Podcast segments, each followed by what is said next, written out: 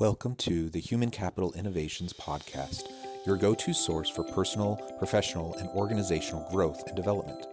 We hope you tune in often for all things people management, organizational development and change, organizational leadership, and social impact related. Maximize your personal and organizational potential with Human Capital Innovations Podcast.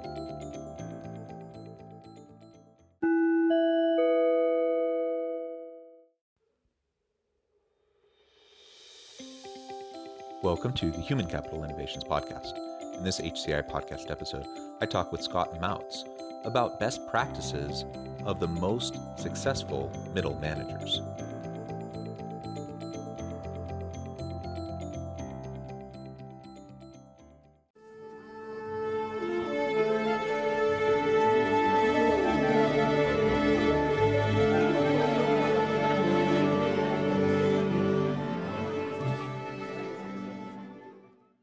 Scott Mautz, welcome to the Human Capital Innovations Podcast.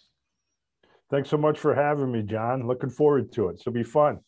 Yeah, I'm excited to have a conversation with you today. We've been preparing for this episode for a little while now, and you have a lot of back, you know, great background and expertise uh, and focus in your work around the role of middle managers, middle management, and how we can more successfully utilize middle managers within an organization to drive positive outcomes for their teams.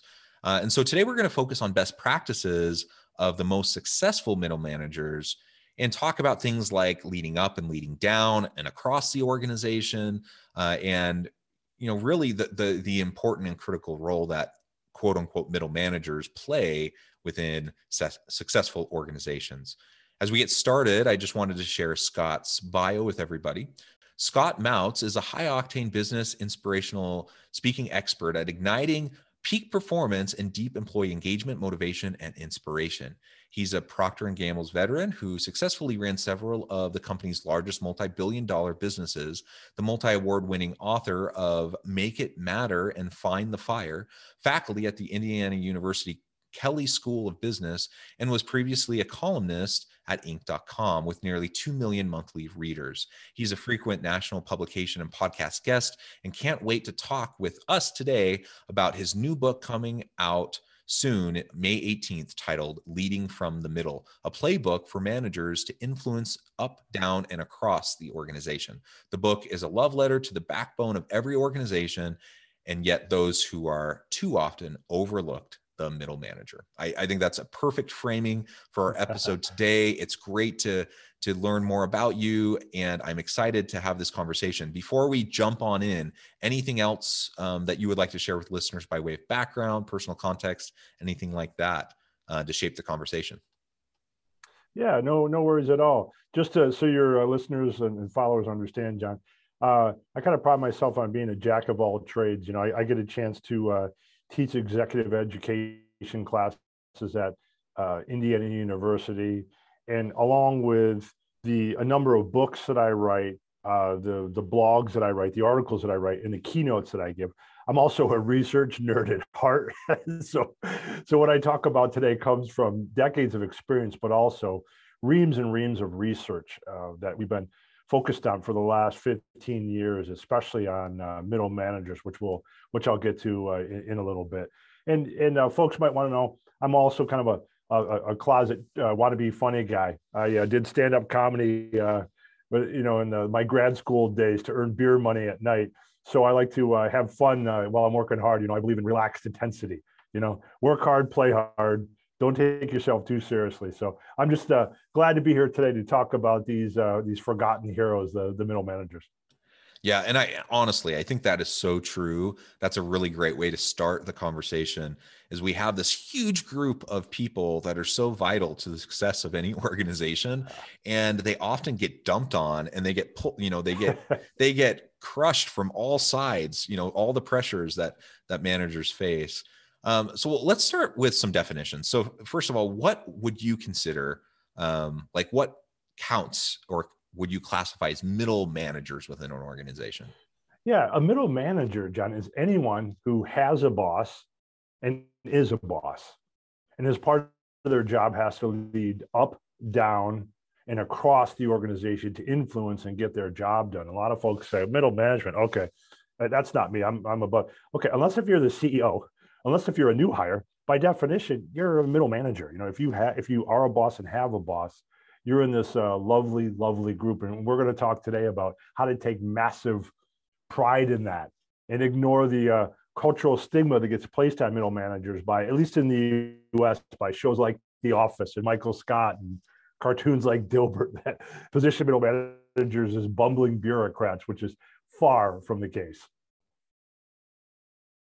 Oh, you know, sometimes the those those uh, those shows are funny and the the comics are funny because there's some of it rings true, uh, but they're stereotypes clearly. And right. and uh, you know, I I think of, for example, I'm in the H R space. And I often talk about Toby from The Office being the unfortunate poster child for H R. Um, you know, like the most unfortunate kind of caricature of, of H R. Now, are there is there truth to it?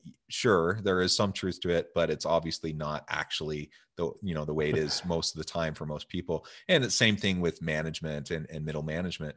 And one of the things I like to think about, because you are using a very inclusive definition of middle managers, like some people would say anyone at the executive level or above doesn't count as middle managers.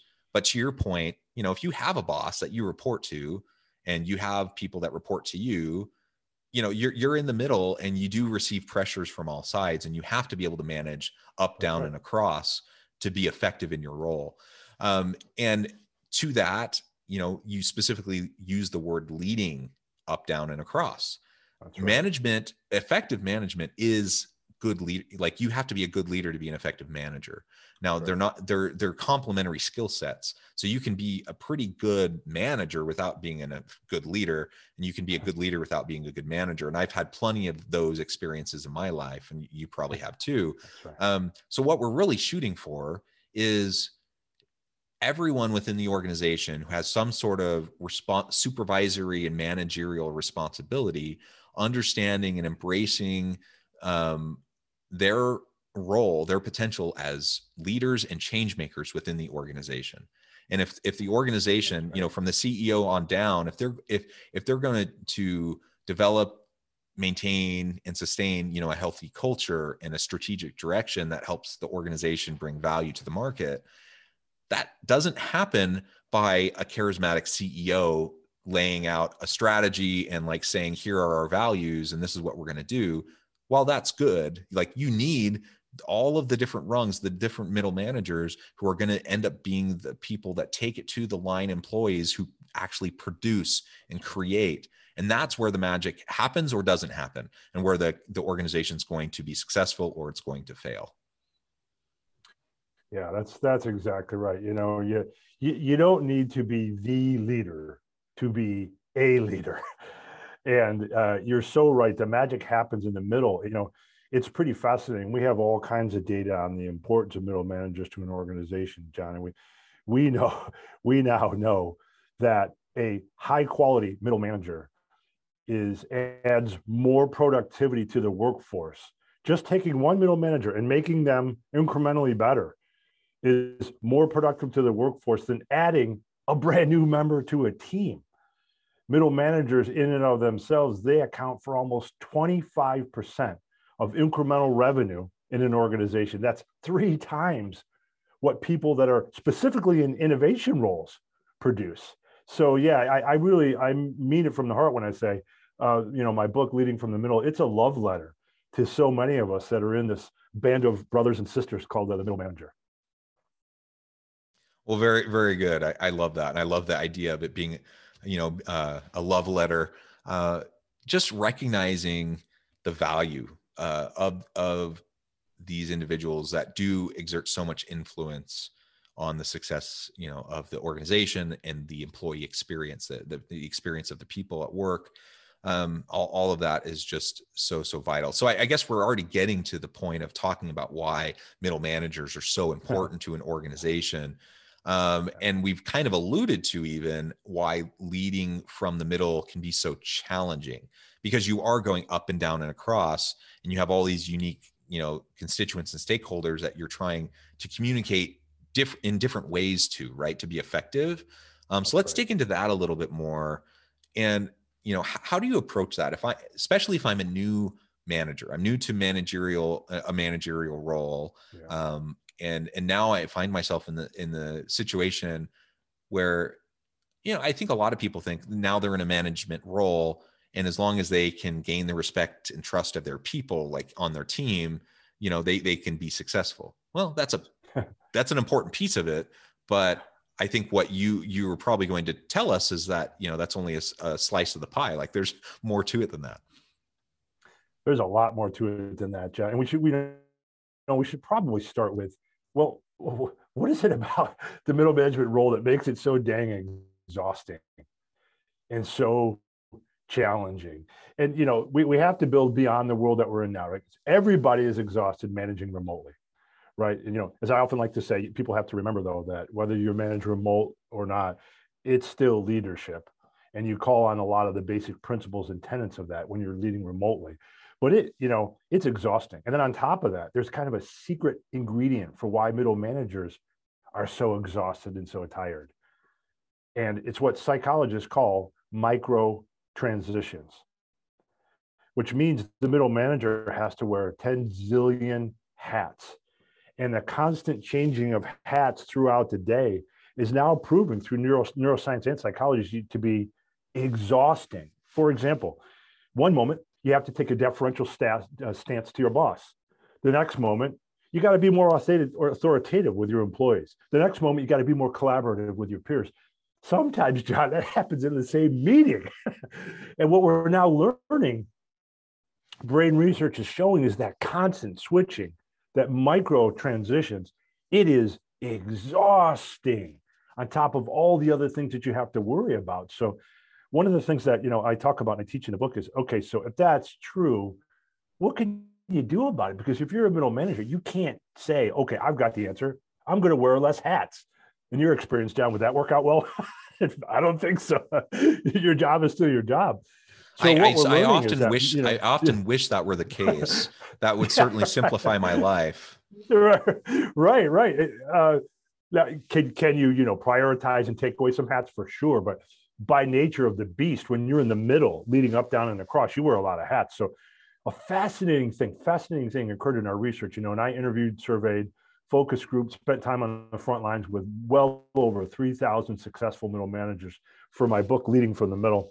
And we discovered something really interesting, John, that the most successful middle managers have found a way to take this exhausting reality of micro transitions and mentally reframe it. And they have found really inspirational reframes to think about their job in a whole new light. I'll share just a few reframes I heard that inspired me. I remember uh, one woman uh, from a company uh, I won't name, it was based in Iowa. She was telling me about regarding all these hats. She just sees all these micro transitions. She doesn't see her job as segmented, that in truth, all the jobs are integrated into one job. These one hundred jobs add up to one job that she is uniquely suited to do. And she takes pride in that. I heard another middle manager from Minnesota, from a company in Minnesota that won't be named, that said something that I wrote down and the quote made the book. He said, look, Scott, when I'm feeling exhausted with all these, the constant changing in my day, I just remember my job is to think like an engineer and feel like an artist. And that was like a mic drop moment to me of like, wow, that makes a ton of sense. So as a middle manager, you have to be process oriented. You have to think analytically. You have to move things forward and, and use systems. But at the same time, you have to be empathetic. You have to understand that that's a unique role you play in the middle, and everybody wants an ear to, to lean on. That's what, you know, artists do. And I, I thought that the duality of that was, was really, really powerful. And then one last reframe I heard that really I thought was great was uh, someone in a company in uh, Indiana told me that they see themselves as the keeper of the long and the short-term flame, that they work on the business and in the business. And only people in the middle that lead up, down, and across have that privilege. So I talk a lot more about this in the book, but you know, the first thing is you have to understand it's exhausting, but you can mentally reframe your role in the middle is something very special and unique that only you are suited to do. And it's very energizing. It's very energizing. Think about it that way.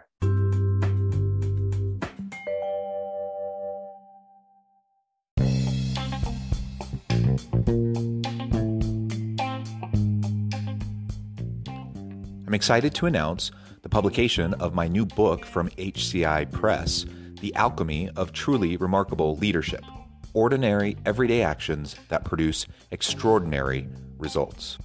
Consider how the nature of work has shifted over the past fifty years, with increased globalization, rapid technological advancement, and the shift in economic composition. The average job of today looks very different than the average job of fifty years ago. What will the jobs and organizations of tomorrow look like? Moreover, what does this all mean for organizational leaders? What are the core competencies and capabilities of organizations and their leadership that are prepared for continued disruption and geopolitical and socioeconomic shifts? Regardless of what the future holds, increasingly, leaders need to be socially minded, data-driven, decisive, champions of talent, and disruptors of the traditional notions of leadership, teams, organizations, and work. The Alchemy of Truly Remarkable Leadership will help you to explore your own leadership competencies and capabilities and consider ways to apply and implement them into your workplace and personal life.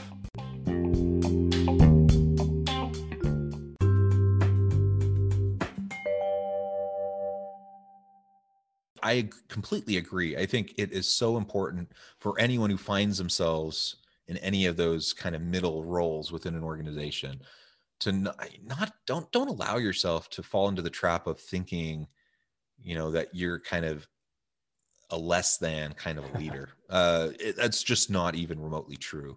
Uh, everyone plays a really key, important role, and nobody is going to influence your team as much as you are. Nobody's going to, to lever, you know, leverage the resources of the organization for the benefit of your team as much as you are. Nobody's going to ensure stability and, you know, a, a successful, you know, and healthy culture as much as you are uh, right. within your team. So, you, you know, within your world, within your sphere of influence, you are essential.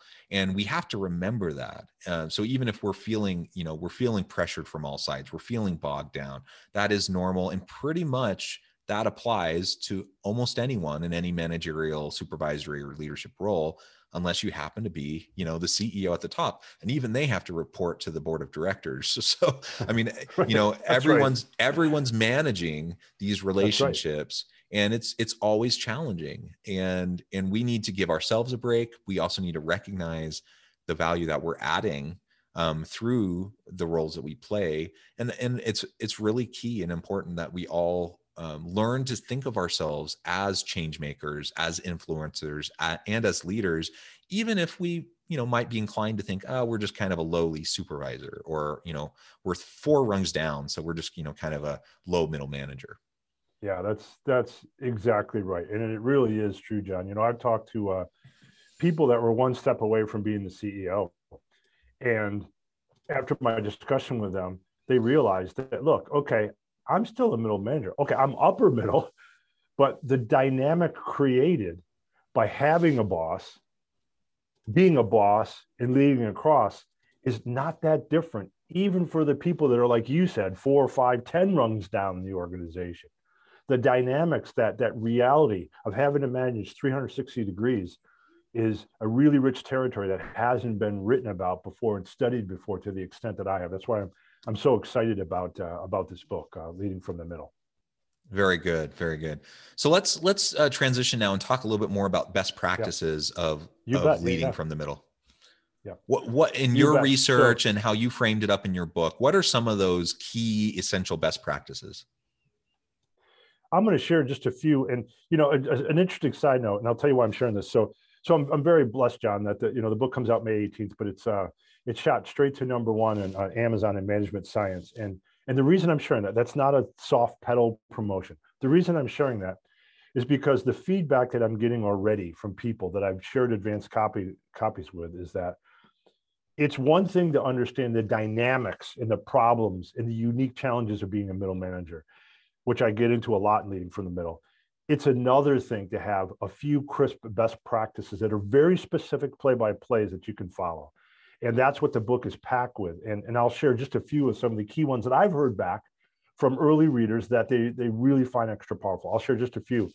A general one that's pretty powerful is, because you have to do so much in the middle, I found huge value in practicing the fifty-fifty rule, which means when you feel overwhelmed, inundated with so much to do, just stop, take a step back and say, okay, I need to spend fifty percent of my time on pragmatism, fifty percent of my time on possibilities. fifty percent of your time should be, okay, pragmatically, given everything that's going on, I'm going to force myself to be pragmatic. What must I focus on? What counts? What matters? What's going to move the ball forward? But at the same time, the other fifty percent is, what are the possibilities in the scenario of crazy things that are going on? And what research shows us is when we get over inundated, especially as middle managers, the first thing that goes are opportunities and possibilities. We're just trying to survive in the moment. We're just trying to, we get rid of our to-do list. Other people give us their to-do list. Their urgent becomes our urgent. We get lost in this flurry of activity. And when we forget, okay, my job in the middle is to be the lighthouse and draw people towards opportunities and possibilities. And if you can keep that mindset, fifty percent on pragmatism, fifty percent on possibility, here's the beauty of that. fifty plus fifty equals one hundred, which means you spend zero percent of your time spiraling down, worrying about how overwhelmed you are, how inundated you are, and spending your time on the wrong things. So we've seen the fifty fifty rule really, really help people as a simple guide, you know, guide for crazy busy times for middle managers, right? And, and Does that I make just, sense? That's just yeah, one I wanted to touch on for. Yeah, absolutely. And can I just comment on that for a moment? Yeah, please. I think we've all seen, you know, the the leaders, managers within an organization who are just constantly running around like chickens with their heads cut off, kind of in this in this like putting out fires constantly mode, or or, or how you described it, that downward spiral of just feeling yeah. overwhelmed and yeah. pressured.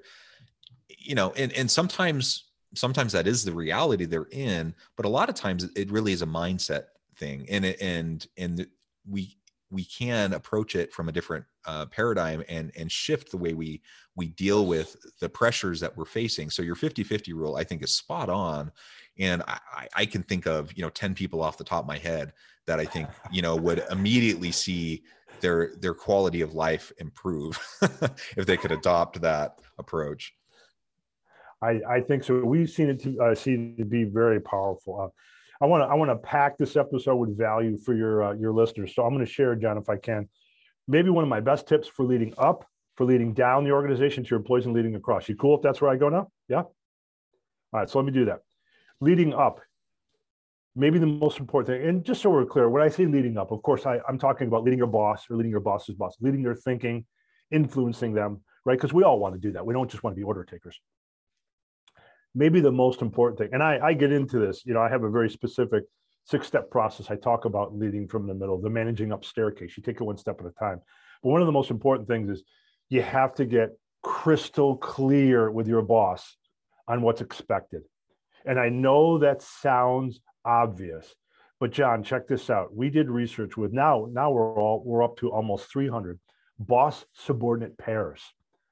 And we engage with them to find out and sense how well do they really understand what's expected of each other.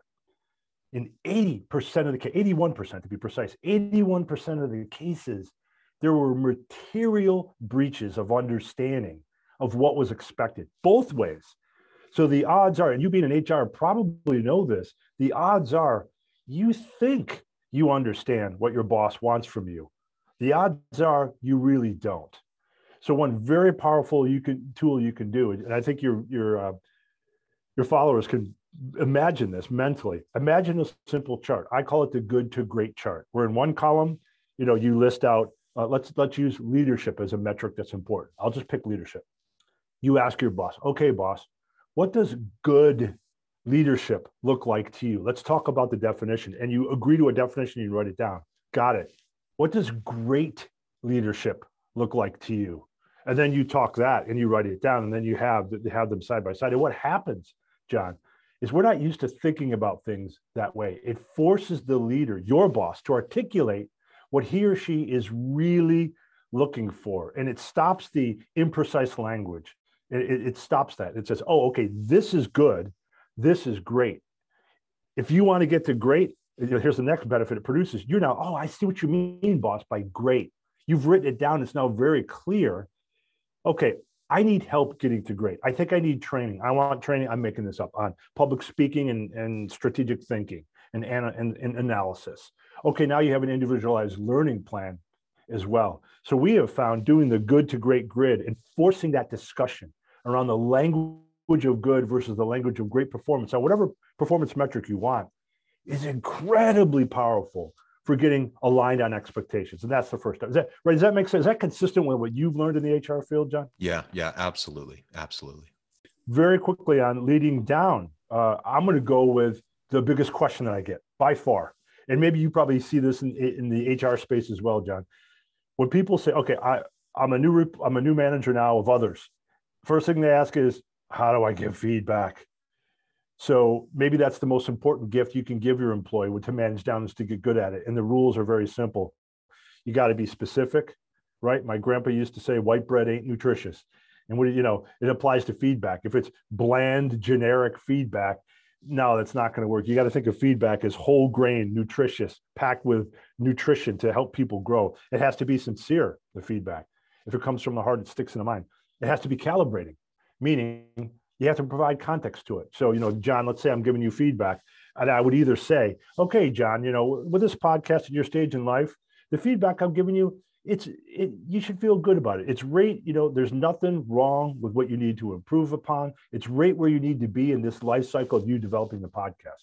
Or I need to say like, wow, John, I'm telling you this about your podcast and you really got to pull it together because you're going to fall behind, right? You got to, you got to be very clear and calibrating on what that feedback means to the individual. By the way, because if you don't, they'll spiral right to the worst case scenario with it if you don't clarify for that.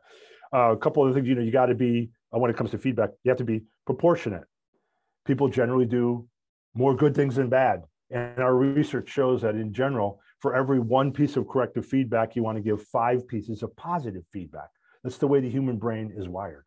You have to be timely, after the fact feedback is matter of fact feedback, and you have to be tailored, right? You have to find out how the person likes to receive feedback. And I, in my experience in life, John, has been there's three kinds of people on the earth. The first kind like to receive feedback direct. Give me the bad stuff, the corrective stuff, right up front, or I can't listen to the rest of it. That's me, right? Like until you tell me that, I can't concentrate and enjoy the good stuff you're going to tell me. The second kind are people that want the compliment sandwich. Give me something really nice. Tell me something nice about what I'm doing. Then give me the bad stuff. Then tell me the, the nice stuff again, right? Then the third kind are the people who say they want the first type, but they really want the second kind. They want the compliment sandwich. So how do you find out? You ask. Very powerful thoughts for managing down in an organization, right? Does that, does that make sense, John? Is that, yeah, absolutely. What you found to be true. Yeah, absolutely. And you made a comment a moment ago that I think is worth noting. If you don't get specific with the feedback that you're providing and you're not clear in, in how you communicate, uh, people do tend to either spiral down and kind of assume the worst. Or, and there's a, this is a smaller subset of people, but there are people who just, they think they're amazing. And, and, and if you don't get specific, you know, th- they're going to continue to think they're amazing uh, and that everything they do is, you know, like stardust and unicorns and rainbows. So we really, we're doing everyone a disservice when we're not getting clear and specific and doing everything that you just described. That's absolutely essential to making sure that uh, that we have meaningful feedback. And to your point, just ask people how they prefer to be communicated with. That's everyone's so everyone's different, and we can't assume, you know, that all men want it this way, all women want it this way. What you know, whatever we can we can slice and dice and stereotype people. You know, just ask them how they prefer to have that communicated, and uh, and most of the time that will then allow you to to be more successful. That's right. They'll be stunned that you asked, probably, John, right? Uh, it's probably the case. Uh, because I promised your listeners something across, up, down, and across. That's what middle managers do. I'll touch very quickly on a, a best tip for managing across. And what I'm talking about here, especially in the middle, right? Sometimes, John, we have to influence people over that don't report to us. We have no authoritative right over them. But when you're in the middle, you still have to, you know, influence with your personality, not your position power.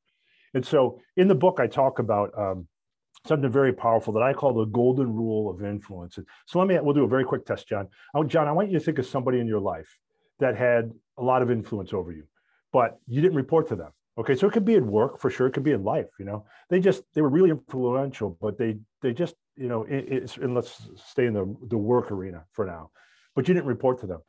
The odds are they were so influential because of the golden rule of influence. They cared, They listened, they gave you something, or they taught you something. Are any of those four true of that person that you have in mind? Yeah, if not abs- all four. Yeah, absolutely. All four. And that's what we find. So people wonder, how can I influence people that don't report to me? If you're caring about them, if you're listening, if you're giving, if you're teaching, just like the other people in your life that have had that impact on you because of those behaviors, I promise you, you'll be able to influence across the organization as well. The golden rule of influence. Well, I love that. Um, Scott, it has been a real pleasure talking with you. I really appreciate all the insights you shared and and the the sneak peek into your book. Uh, I and I really encourage listeners to to uh, to check that out.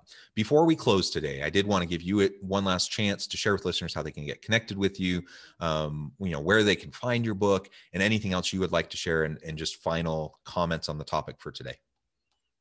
You bet. Uh, for, for you can find my book, Leading from the Middle, by Scott Mautz, M A U T Z, just at, at Amazon by Googling that. Or you can go to my website, scott mautz dot com, S C O T T M A U T Z dot com. And John, I put together a, a, a giveaway for your listeners today.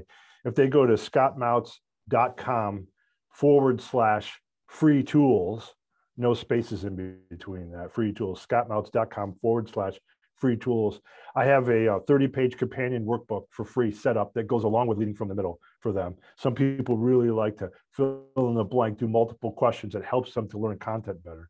It accompanies the book Leading from the Middle, and they get free access to my complete leadership and self-leadership toolkit, which is jammed with free tools for them to lead more powerfully from the middle. So that's scott mautz dot com forward slash free tools. And thank you so much for the opportunity to be here today, John. I, I really enjoyed it.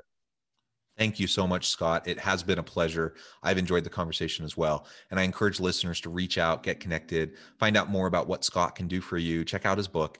And as always, I hope everyone can stay healthy and safe, that you can find meaning and purpose at work each and every day. And I hope you all have a great week.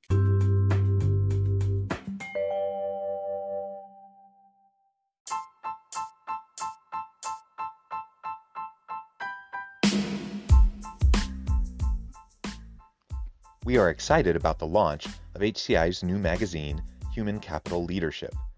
Human Capital Leadership is a free, interactive e-magazine designed to help individuals, leaders, and organizations find innovative approaches to maximize their human capital potential. We will be publishing issues quarterly in August, November, February, and May. Check out the first issue and let us know what you think.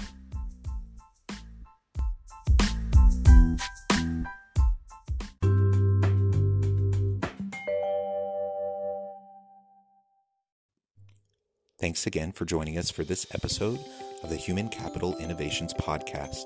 I hope you stay healthy and safe, and that you have a great week.